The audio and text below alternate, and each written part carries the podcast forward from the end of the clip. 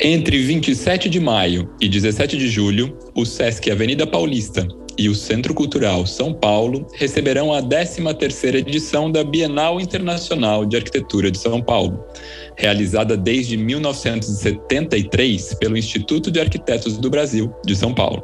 Travessias é a proposta dessa edição do evento e parte do entendimento de que pandemia reforça desigualdades socioespaciais que já se estabeleciam no Brasil e no mundo de forma física e simbólica, enraizadas nos violentos processos de colonização e apagamentos históricos. A Bienal de Arquitetura de São Paulo e a relevância do evento para o debate e o desenvolvimento crítico sobre arquitetura e território brasileiros é o tema do Betoneira de hoje. Este é o Betoneira, um podcast que mistura um pouco de tudo para falar sobre arquitetura, pessoas e cidades.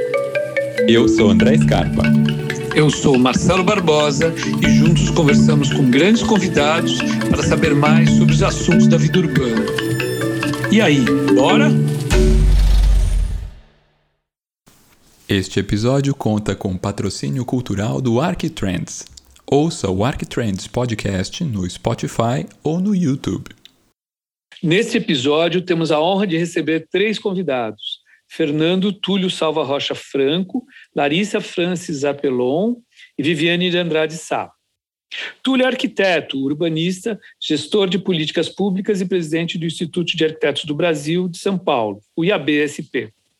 A Larissa e a Viviane fazem parte da equipe curatorial da 13ª Bienal Internacional de Arquitetura de São Paulo. Larissa é arquiteta e urbanista, docente na Universidade Paulista, doutora pela FAO Mackenzie e pesquisa relações entre arquitetura, paisagem urbana e espaço público nas cidades latino-americanas.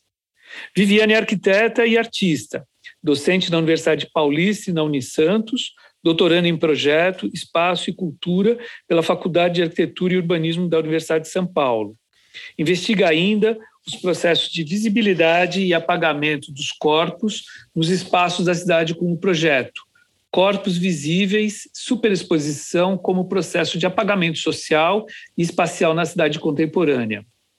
Túlio, Larissa e Viviane, sejam super bem-vindos ao Betoneira. Bem-vindos, gente. Obrigado Prazer ter convite. vocês aqui hoje. Obrigada pelo convite. Uma honra estar no Betoneira. Muito parabéns aí pela caminhada. Que venha muito chacoalho. Legal. Obrigado, Túlio. Para começar, bem do comecinho, Túlio, eu queria que você contasse para a gente como nasceu, lá na década de 1970, a Bienal Internacional de Arquitetura de São Paulo, que hoje chega à sua 13ª edição. Marcelo, é, a Bienal de Arquitetura ela surgiu junto com a Bienal de Artes. Ela era um, uma parte específica e com o tempo, né, elas uh, passaram a caminhar de forma paralela no mesmo endereço, no pavilhão da, do Ibirapuera, né, do Parque Ibirapuera, e tem uma, um divisor de águas em 2009, quando ela sai do pavilhão, vai para a Oca, e depois disso, desculpa, em 2009, ela sai do pavilhão, e em 2013 ela vai para a cidade. Fica itinerante. E a gente vive, então, um momento, fica itinerante.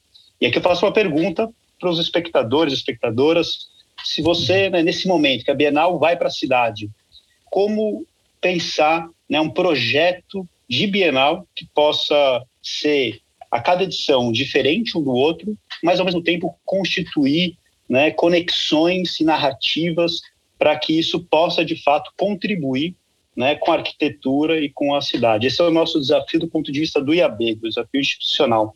Eu queria colocar essa pergunta antes da gente avançar em toda essa conversa, chegar no Travessias, que as meninas vão apresentar aí brilhantemente, mas esse é o ponto de partida que a gente se deparou. É, eu, eu, eu, acompanhei várias edições da Bienal e eu lembro que a Bienal tinha o lance de você apresentar projetinho, então é, as pessoas iam, iam mostrar os seus projetos ali, era quase uma mostra de projetos de arquitetura e não tinha essa conexão com a cidade, não tinha conexão entre as pessoas, era uma coisa assim muito desconectada e hoje em dia eu acho que ela é super plural, né? ela ela conversa, vai, vão muitas pessoas que não são arquitetos em busca é, de, de, de, de, entender essa. Porque eu acho que a Bienal ela tem que ter essa, essa função né, de, de não ser uma mostra de arquitetos para arquitetos, ela tem que ser uma coisa maior. Né?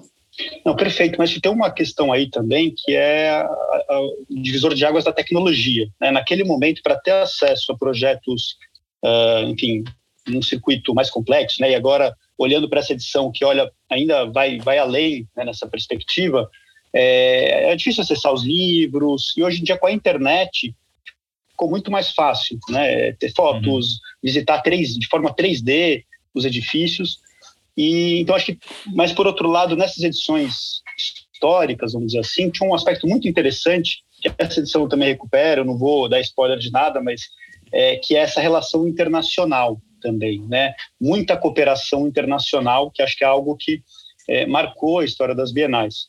E então acho que tem essa, essa questão de como a, a, né, a, difusão da internet acabou impactando e colocando uma crise no modelo de Bienal e que acho que uh, essa perspectiva de ter feito um concurso de co-curadoria nessa edição vai muito nesse sentido, né? Aqui Larissa daqui a pouco, Viviane vão trazer essas questões que é numa perspectiva muito mais de uma análise crítica da função social, ecológica da arquitetura, né, é, é, do papel do urbanismo contemporâneo e a Bienal se debruçando muito né, nesses aspectos e perdida na cidade, num bom sentido. E a gente então colocou um grande desafio: como olhar. E a gente vê assim: tem a Trienal de Lisboa, né, tem a Bienal uh, do Chile, a gente tem a, a, a Bienal de Veneza, vários exemplos pelo mundo que a gente analisou, até convido os espectadores para depois ter uma série de vídeos e debates com bienais do mundo todo, para a gente chegar no modelo da década de 20.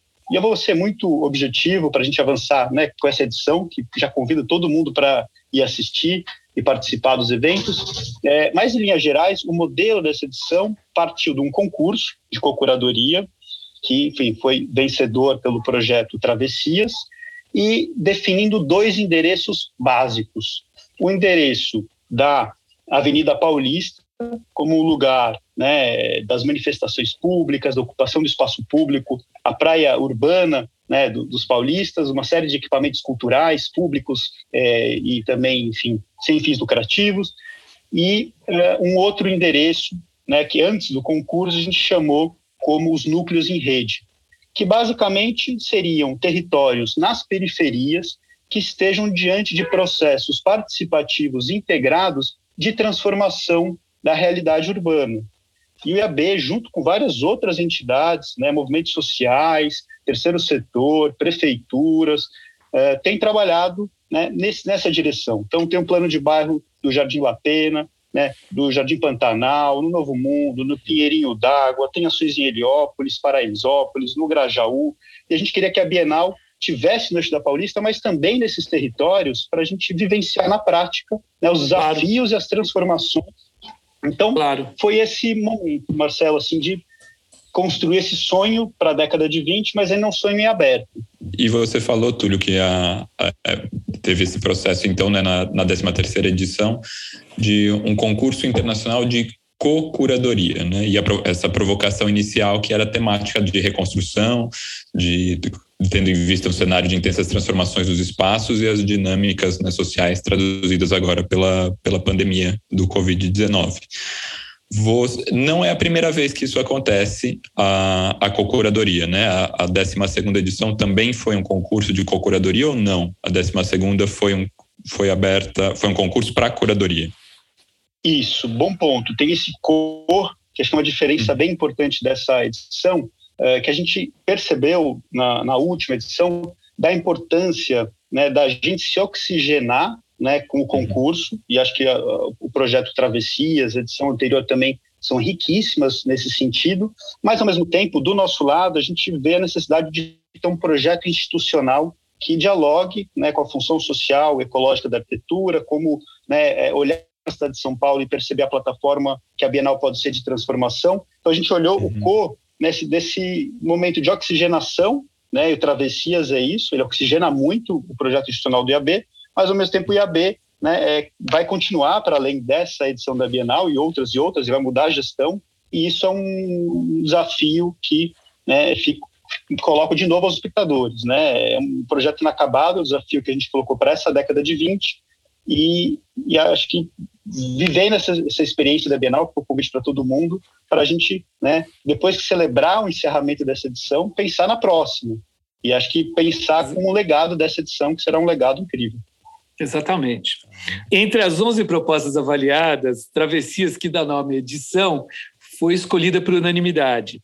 A equipe vencedora é formada por nove integrantes brasileiros de diversas áreas de atuação. É, vou citar aqui o nome de todos, tá? Para se esquecer alguém, vocês falem. É, Carolina Piai Vieira, Larissa Francis Zarpelon, que está aqui conosco, é, Luiz Lenati Ferreira da Silva, Luciene Gomes, Pedro Cardoso Smith, Pedro Vinícius Alves, Raíssa Alban de Oliveira, Tiago Souza e Silva e Viviane de Andrade Sá, que também está aqui conosco. Este grupo, ao lado da curadora residente, a Sabrina Fontenelle, construiu o que vamos poder conferir nos próximos dias que compõe a 13ª Bienal Internacional de Arquitetura. Vivi, você pode contar para a gente como foi a proposta de vocês para o projeto? Olá. É, Olá. Bom, a gente é, entrou no concurso, né, é, respondendo a essa provocação que foi colocada pelo, pelo concurso do IAB, que era uma provocação de uma temática de reconstrução. A gente estava no auge assim da pandemia, também com um cenário de muitas incertezas, inclusive sobre a possibilidade do evento ser ou não presencial, como isso iria acontecer. É, e no meio de grandes discussões também sobre temáticas urbanas, né? O, o, o que, que a gente esperaria do, dos espaços públicos da cidade no momento pós-pandemia? Todo mundo falava muito de aprendizados pós-pandemia, como seria a reocupação dessa cidade desses espaços.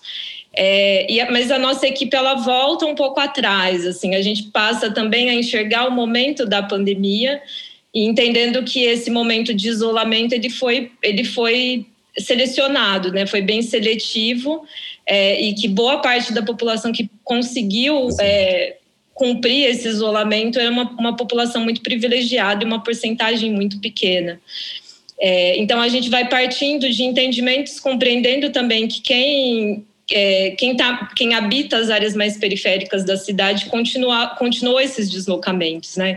Então, a nossa, a nossa resposta a essa temática de reconstrução, ela vem do ponto de vista de deslocamentos, vem daí também o nome das travessias, entendendo que boa parte da população continuava atravessando as cidades no momento uhum. que uma outra parte da população poderia se, se fechar dentro dos seus apartamentos e se proteger. Né? Então, tinha uma parte da população muito exposta e a gente acha fundamental poder falar disso, né? Parece que quando a gente vai falar de cidade, arquitetura e urbanismo, parece que o tema da cidade está esgotado, mas a gente acha que não está, né? A gente acho que é sempre muito pertinente. A gente está vivendo isso agora também, atualmente, vendo população em situação de rua crescer absurdamente, vendo Nossa, esse sim. cenário também pós-pandemia.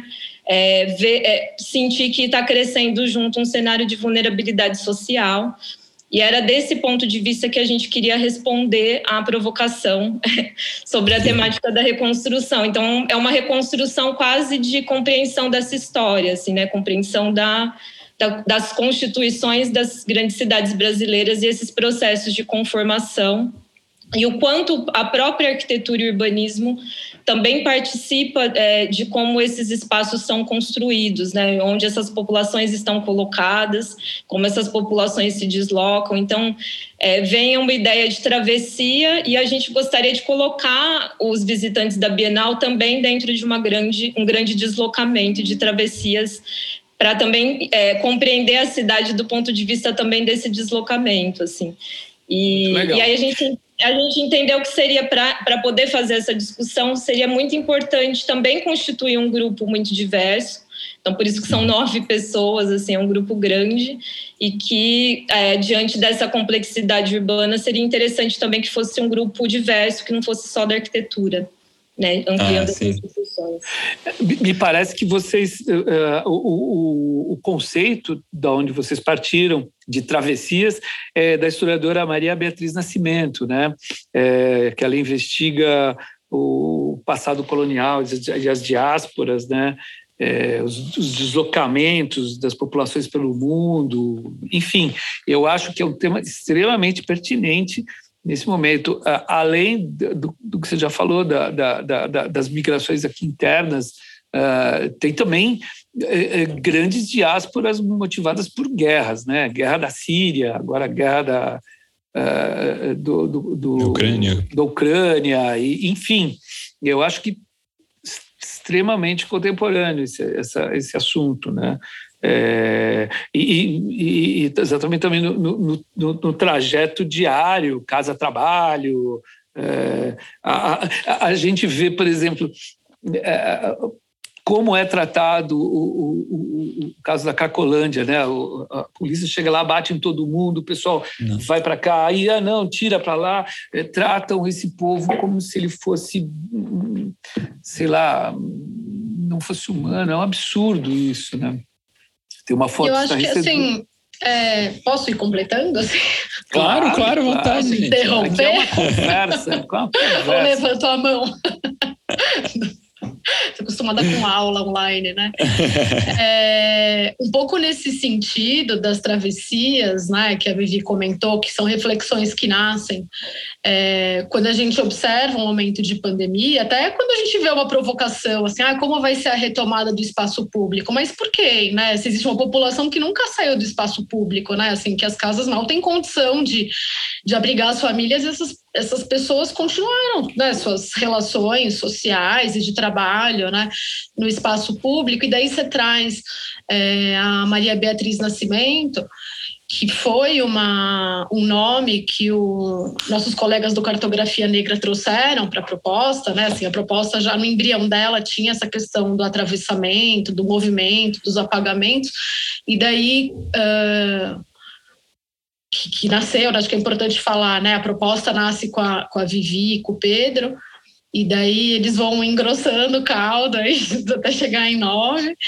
E quando chega a Beatriz Nascimento, a gente começou a é, refletir um pouco sobre esses movimentos que vêm sendo feito há muito tempo. Né? Então, é, algumas alguma parcela da população tem direito ao território, tem direito a se fixar e tem uma parcela da população que não tem direito, né, que ela é constantemente desterritorializada, né, como no caso dos sequestros, né, do, de, de populações africanas que foram né, trazidas forçadamente para enfim, para o Brasil e para vários outros países, uhum. como pessoas que migram, por exemplo, de, migraram né, para o Sudeste é, em busca de trabalho, fugindo da fome, fugindo da seca, ou também né, chegando mais perto da escala, esses, essas migrações diárias né, entre centro e periferia mesma coisa, né? E uh, então é um pouco isso, né? Assim, algumas populações, né, alguma, algumas pessoas têm direito a, a, conseguem se, se fixar no território e outras pessoas, né? Por despejos, como a gente estava falando, né, ou mesmo expulsas do espaço público, elas são constantemente desterritorializadas, né, elas são privadas do direito de, de se fixar. E a gente viu que na pandemia, por exemplo, a gente fez um episódio aqui com o Gilson, que é que é da, da favela de Paraisópolis, está contando como é que funcionava o dia a dia é, da comunidade é, no meio da pandemia. Uma loucura e realmente é o pessoal é o pessoal mais pobre que se ferrou né, nessa pandemia, porque é, eles tiveram que continuar trabalhando, era a força de trabalho que fazia movimentar as coisas, tinham que pegar transporte público, pegavam Covid por consequente, porque estavam super expostos, não tinha, não tinha vacina, porque o, o, governo genocida que a gente que a gente tem ignorou completamente isso, né? E, e, então a gente a gente vivenciou muito na pandemia, né? Esse problema ficou ficou escancarado, ficou foi, foi, foi, muito, muito complicado essa, essa, esses dois anos, né? E, e, agora a gente vê que isso tem desdobramentos, né? A fome, porque o país está quebrado, tem uma inflação alta, é, a população de rua aumentou assim escandalosamente. Eu moro aqui em Santa Cecília. É, o que a gente viu aumentar a população de rua, né, porque foi despejado, como você falou. O pessoal despeja, apesar de ter uma, uma, uma ordem é, que não poderia ter, ser despejado as pessoas durante a pandemia. Eu fui despejado, bom, não devia ser despejado nunca, mas assim, durante a pandemia é, as pessoas foram despejadas direto, né? O que a gente mais via eram famílias embaixo do miocão. Não, foi. E, e, e, a coisa não acabou, né? A gente viu agora esse, essa ação que o Marcelo comentou também na Cracolândia. A coisa continua. Né? Acho que tem, vocês têm uh, travessias aí, tem um, um arco enorme para para se abraçar e acho que realmente é, essa equipe super plural é, de, de, curatorial tem, tem um desafio pela frente que conta com também a, o convite a, a 10 trabalhos né, de arquitetura feito, que vão ser expostos na Bienal e mais 23 trabalhos que são selecionados por chamada aberta. Daí eu perguntar para vocês, Larissa e Viviane, para contar para a gente um pouquinho como é que foi essa escolha, como é que foi o, o como é que se diz, os parâmetros para os convites e depois o, é, como foi a, a, seleção dos trabalhos, vocês, os trabalhos que vocês receberam, vocês esperavam já coisas assim? Vocês foram surpreendidas em alguns aspectos? Conta um pouquinho para a gente. Bom, a gente é, acho que é importante voltar, né? A gente, quando pensa numa exposição, já pensa nos trabalhos que vão estar expostos.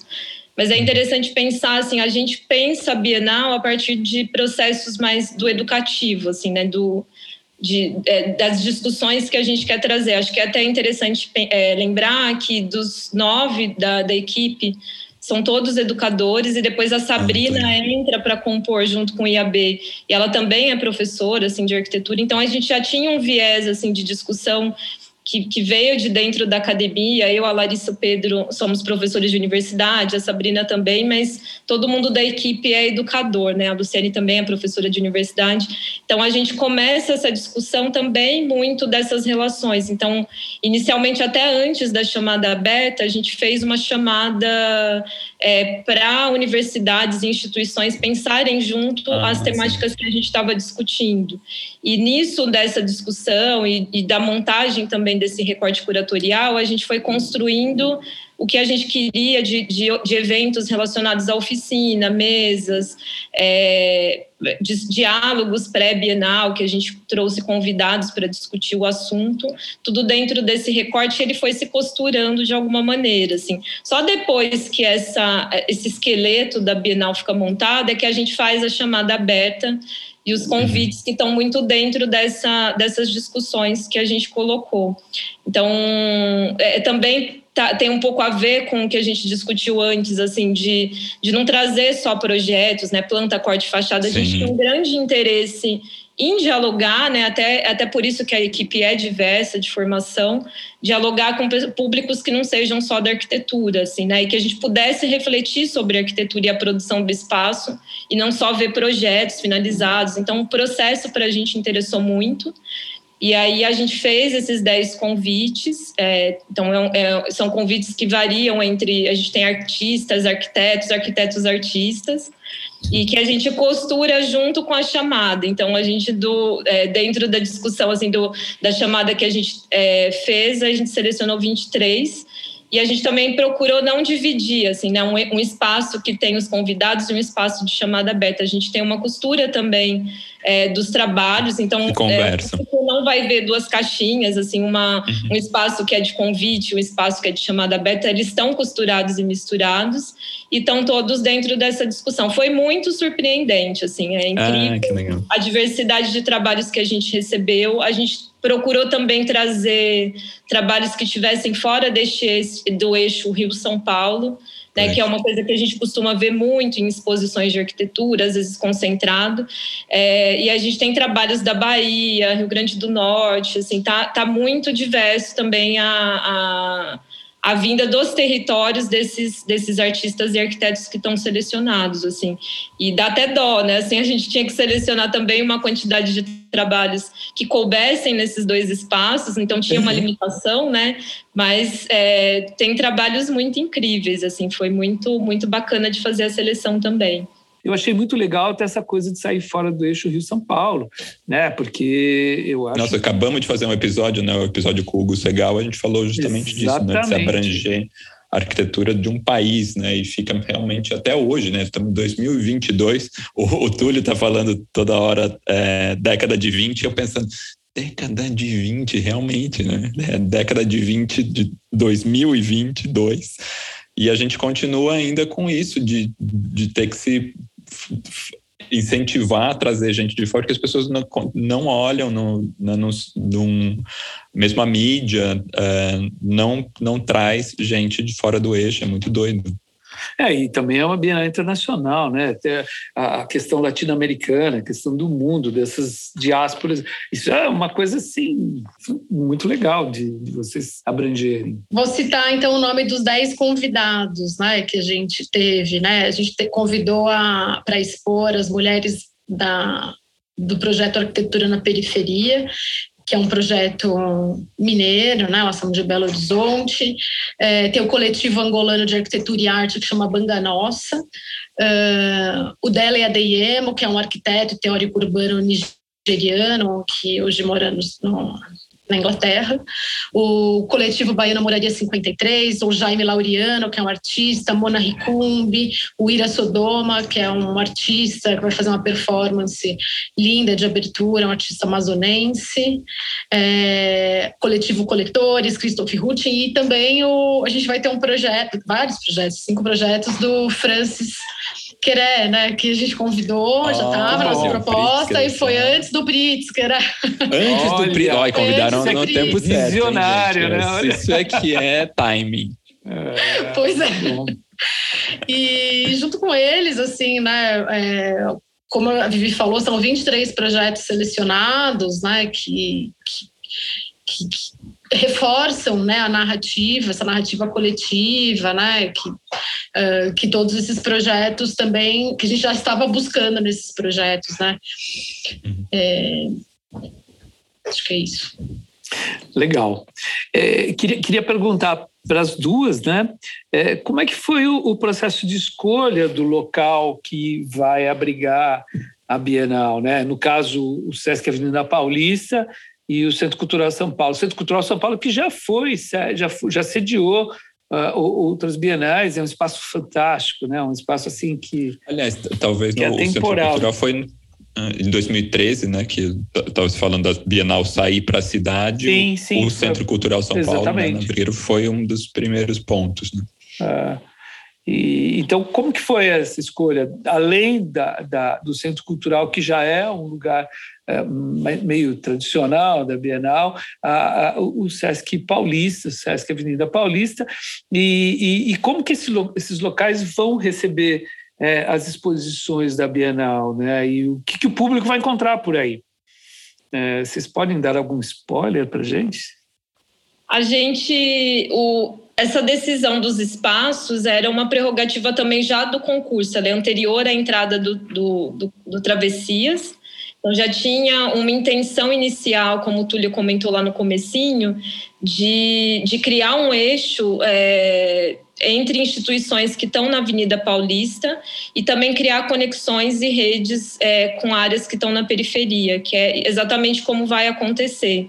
E aí entra, quando a proposta do Travessias entra, essa, essa costura fica muito interessante, porque a gente tem os dois núcleos expositivos, que é o SESC e o Centro Cultural São Paulo, mas a gente tem outras instituições como o IMS, a Japan House e o Itaú Cultural, que fazem parte, também vão ter atividades atreladas a eles. Então, a ideia também é criar uma travessia nesse eixo da Avenida Paulista, com várias instituições participando. Então, só para outro spoiler aqui, mas a gente tem, a gente tem três, três filmes que a gente vai relacionados também a esse recorte curatorial, que durante o período da Bienal vão ser exibidos no IMS, depois eles vão ter uma segunda exibição, uma reprise. É, recomendo muito, assim, são três filmes muito interessantes, não vou contar quais são, aí fica de, de surpresa depois, é, mas que tem isso, assim, então a gente vai ter o dentro do espaço expositivo tem as obras, mas a gente tem outros eventos paralelos, né? O, o Itaú Cultural ele vai é, é, sediar as, as mesas de conversas, né, que a gente vai ter também de discussão. Então, cada, cada instituição abriga de alguma maneira um pedaço da Bienal e essa Bienal acontece quando ela quando junta todas as, essas atividades, inclusive as atividades que estão fora do eixo da Paulista, que são várias também, que também é um convite às pessoas a se deslocarem pela cidade. Então, era uma prerrogativa do IAB na proposta do concurso do recorte curatorial e que a gente acaba assumindo também é, dentro do, do recorte curatorial do Travessias essa, esse deslocamento também pelo eixo da Avenida Paulista. Muito legal. Vai ser uma festa, né? Nossa, imagina aquele chão da Paulista e, e depois ter as reverberações para lugares mais distantes, para as comunidades e ter toda essa, essa conexão. Muito legal essas travessias. Gente, o grupo de curadoria, além de todo o trabalho para desenvolver a programação da Bienal, ele também idealizou um eixo educativo pré-bienal. Né? Vocês falaram até da presença forte dos educadores no, no, no, grupo de curadoria. E convocando a comunidade escolar e acadêmica a participar das reflexões que compõem esse evento, como a Vivi contou para a gente já.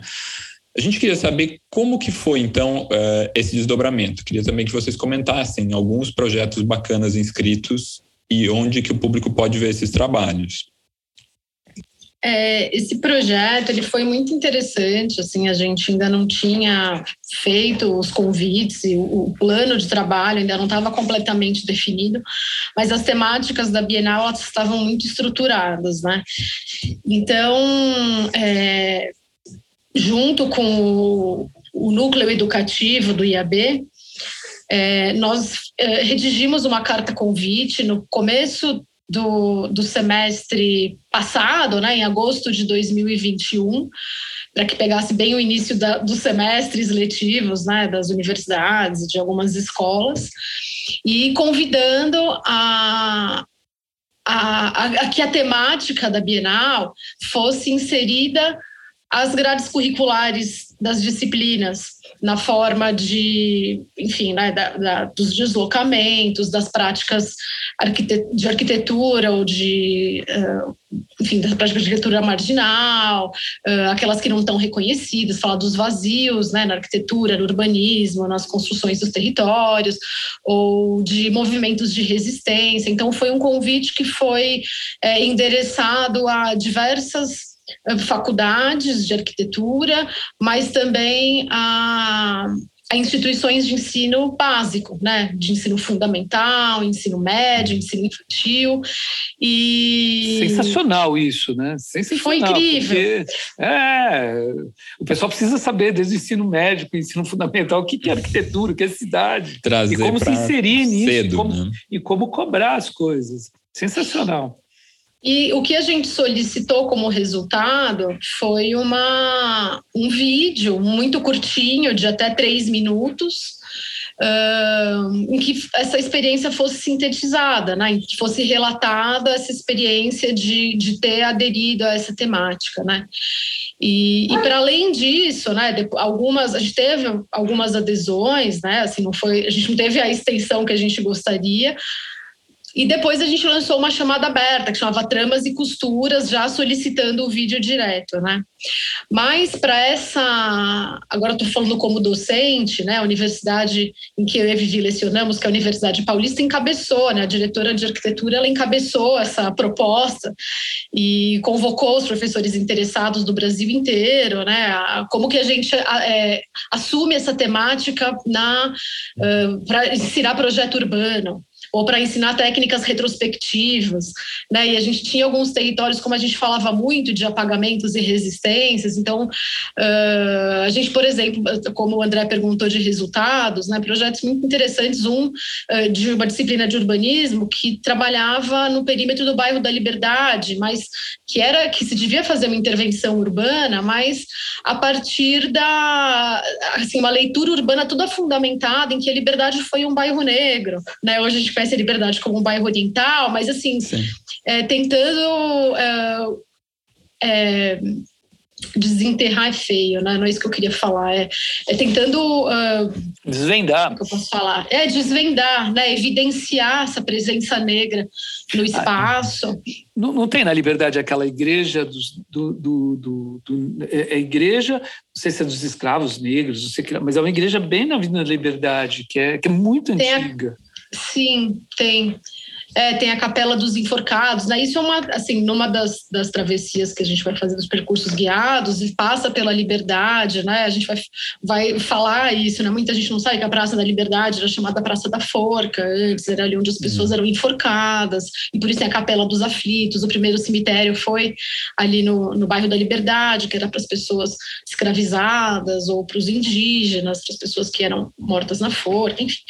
Mas voltando ao projeto educativo, então a gente teve, assim, uh, projetos diversos, assim, né? Não só de arquitetura, mas também a gente teve algumas inscrições, alguns vídeos que vieram de escolas, assim, de escolas infantis, né? Então as crianças que, que por exemplo, saíram pela rua para descobrir os rios enterrados, Olha, ou que.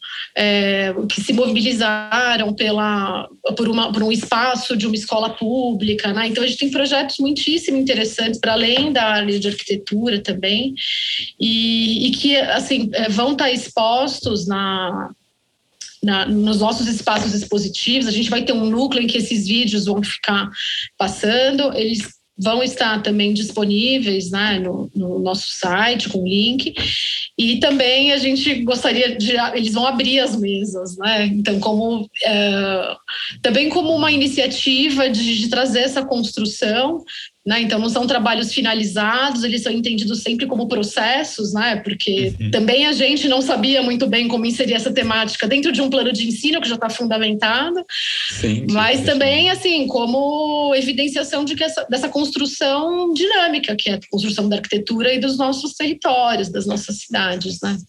Nossa, fantástico, fantástico mesmo. Super legal. É. é. Vocês duas, Viviane e Larissa, como representantes desse grupo curatorial selecionado, né, eu queria que vocês falassem um pouco para a gente dessa, da importância de uma equipe é, com atuação tão diversa é, que contribui para a pluralidade de visões e o enriquecimento da programação da Bienal. Como é que, como é que vocês poderiam explicar melhor para a gente essa, esse processo? Né? É, a, a, proposta curatorial teve uma formulação que foi muito extensa no tempo. E ela teve como embrião essa ideia do movimento, dos apagamentos dos corpos nos territórios, que ela nasce primeiro com a Viviane, com o Pedro Smith. E logo no comecinho eles entendem que essa uma proposta que só faria sentido se ela fosse construída coletivamente, a partir de diversos olhares, diversas experiências, diversas atuações profissionais, porque é um pouco assim que a gente entende é, a conformação do território, né? que ela não é exclusivamente é, conformada por arquitetos e urbanistas, muito pelo contrário, né? a gente mora num país em que 85% das construções é, não são feitas por arquitetos, né? e daí a gente entende também uma dimensão que também é histórica, também é simbólica é, da, da arquitetura mesmo, das técnicas de construção, das formas de habitar, né? E então, a partir da entrada desses outros sete integrantes, né, nos quais eu me incluo também, entrei depois, a proposta foi ganhando corpo, foi mudando de rumos, né? A Beatriz Nascimento foi é, um, um, nome que depois se torna um dos nomes principais da nossa Bienal, com o conceito de travessias. É, vai falar sobre as diásporas também, e ela foi trazida pelos colegas do, do Cartografia Negra. Então, esse é só um exemplo, né? Assim, que é, a gente teve muitos outros. Depois, a, a Sabrina se junta a gente também, e daí cada um com as suas atuações, com as suas pesquisas individuais foram enriquecendo a, a proposta no sentido de, de, de inclusive das redações dos, do, dos editais, né, dos editais de chamamento de trabalho educativo. Então, essa equipe, que é uma equipe tão múltipla, né, e com cada um com a sua experiência, pôde construir essa Bienal, que vai ser uma Bienal que, que reflete um pouco daquilo que a gente entende como Uh, construção de território, né? E, inclusive, a gente percebe isso no tema das mesas, nos convidados para participar das mesas, das conferências também. Eu só queria completar é, dizer também que essa importância dessa diversidade aparece muito também como a gente pretende dialogar com quem vai quem é o nosso espectador né dessa Bienal. Então assim muitas vezes a gente que é eu eu no caso e a Larissa nós somos arquitetas às vezes a gente está numa discussão assim dentro da equipe e o pessoal que não é da arquitetura fala não dá para entender isso aqui não assim isso não se aproxima de pessoas que não são da arquitetura então Sim, isso, isso é, importante é uma preocupação mesmo. muito boa porque a gente também fica pensando a arquitetura deveria ser uma discussão para a cidade inteira, né? Para a pessoa de qualquer área de atuação. A pessoa mora numa cidade, ela deveria entender a importância de discutir arquitetura e urbanismo. Então, talvez é, é, é interessante para a gente também ser cutucado em relação a isso, assim, a, como a gente também se aproxima, né, de pessoas que não são da arquitetura. Acho que esse é o interesse da Bienal mas deveria ser um interesse de qualquer arquiteto que, que pense exatamente, exatamente. É, é, é, é um mote, é um mote melhor betoneira. A, a, a gente criou betoneira exatamente para poder falar para outras pessoas, por isso que é misturando ideias, é, as questões da cidade, da arquitetura, e, e, a gente vive chamando gente que não, que não é arquiteto, porque eu acho que é, um, é, um, é uma maneira de fazer esse link, né? Então, eu acho que vocês estão de parabéns nesse, nessa, nessa montagem da, do, do, da equipe curatorial, é, porque é, é, isso, né? As pessoas às vezes lembram que a gente fala muito para nós mesmos, né? E... Arquiteto para arquiteto falando arquitetês, né? É. Então, para finalizar, ah. Túlio, eu ia perguntar é, qual que é a sua expectativa e do IABSP sobre essa edição da Bienal, que é um projeto que pretende deixar um legado para as cidades, né? Quem que vocês pretendem atingir? A gente falou né, de, de abrir, não ficar no arquiteto para arquiteto. Quem que vocês pretendem atingir com todo esse debate? Muito bom. A boa pergunta. Eu vou começar com spoiler.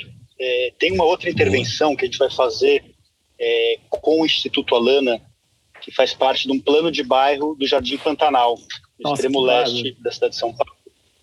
E que é, conta também com o apoio do Conselho Britânico para um projeto que ele já desenvolve no México, chama Prototype Cities.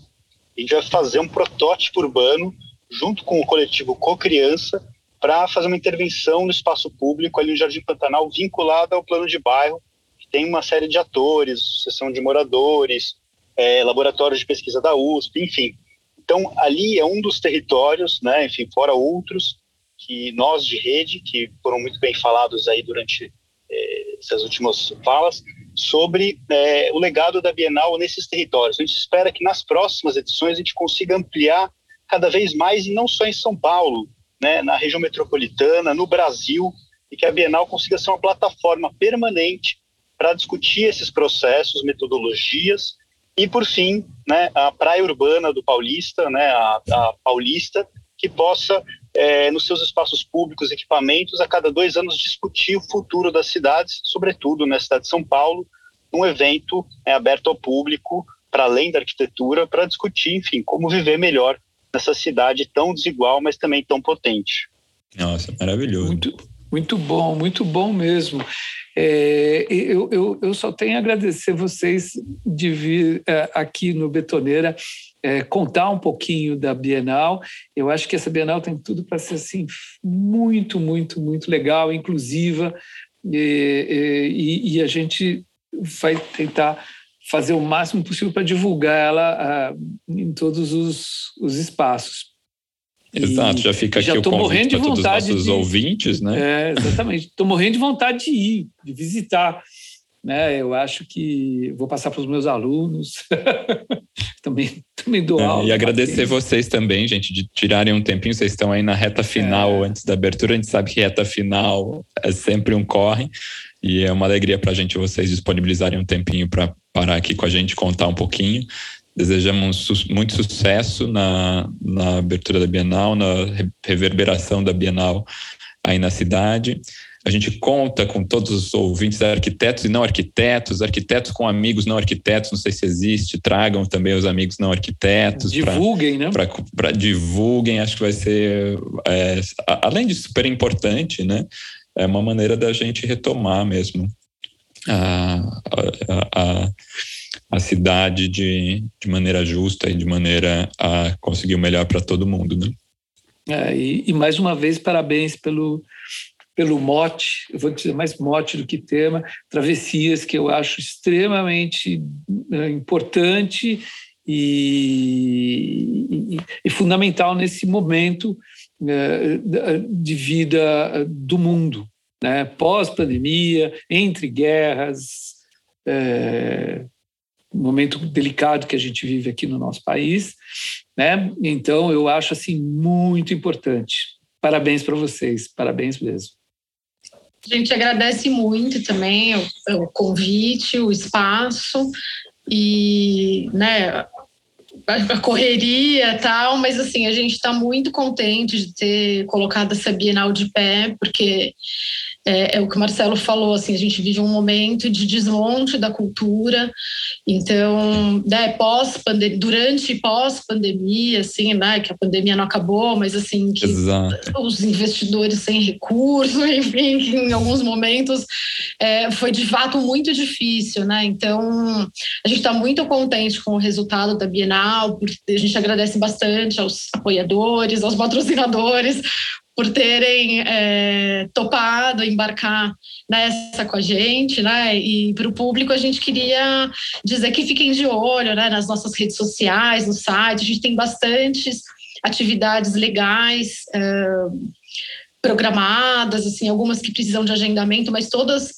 gratuitas, né? Então fiquem de olho nos prazos de inscrição. A gente quer muito que assim envolver os, os alunos, os estudantes, as crianças, o público que não é de arquitetura para vir discutir, né? E trazer também outros olhares. É, bom, também queria agradecer o convite de vocês. É sempre bom é, poder falar da Bienal, poder falar de travessias. Então agradeço demais. É, e quero reforçar também o convite. A gente tem duas aberturas que é a primeira abertura que é no SESC, ela acontece no dia 27 de maio, e a segunda abertura acontece no dia 4 de junho e é no Centro Cultural São Paulo. Vai ter uma performance, vai ser bem interessante. É, e também reforçar que o evento não se restringe às duas áreas de exposição. A gente tem atividades até em aldeia indígena, vai ser muito interessante. Olha, tem deslocamentos para a Ilha de Bororé, então a gente tem sete travessias que vão acontecer, que são travessias guiadas que vão acontecer pela cidade em momentos também espalhados durante o evento.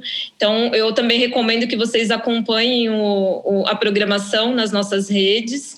É, porque tem muita coisa legal também acontecendo em momentos paralelos à exposição e visitem a exposição. A gente espera todo mundo nessas duas aberturas. Como é muito grande, é muita gente, a gente também tem duas, dois espaços e duas aberturas, porque a ideia é também ganhar né, esses espaços da cidade, ganhar a rua e favorecer essas travessias também durante o evento. Muito, muito, muito bom. Muito bom mesmo. Obrigado, Vivi. Obrigado, Lari, pela presença aqui. Parabéns. Sucesso para a 13 terceira edição da Bienal Internacional de Arquitetura de São Paulo. Este episódio contou com roteiro e direção de Mariana Conte, colaboração e fotografia de Ana Melo, edição e finalização de José Barrichello. Tema de abertura por Mário Capi, identidade visual por Flora Canal. Quer continuar essa conversa? Assine nossa newsletter no link do nosso perfil no Instagram, arroba Podcast onde você também pode mandar suas sugestões do que misturar mais no traço dessa massa.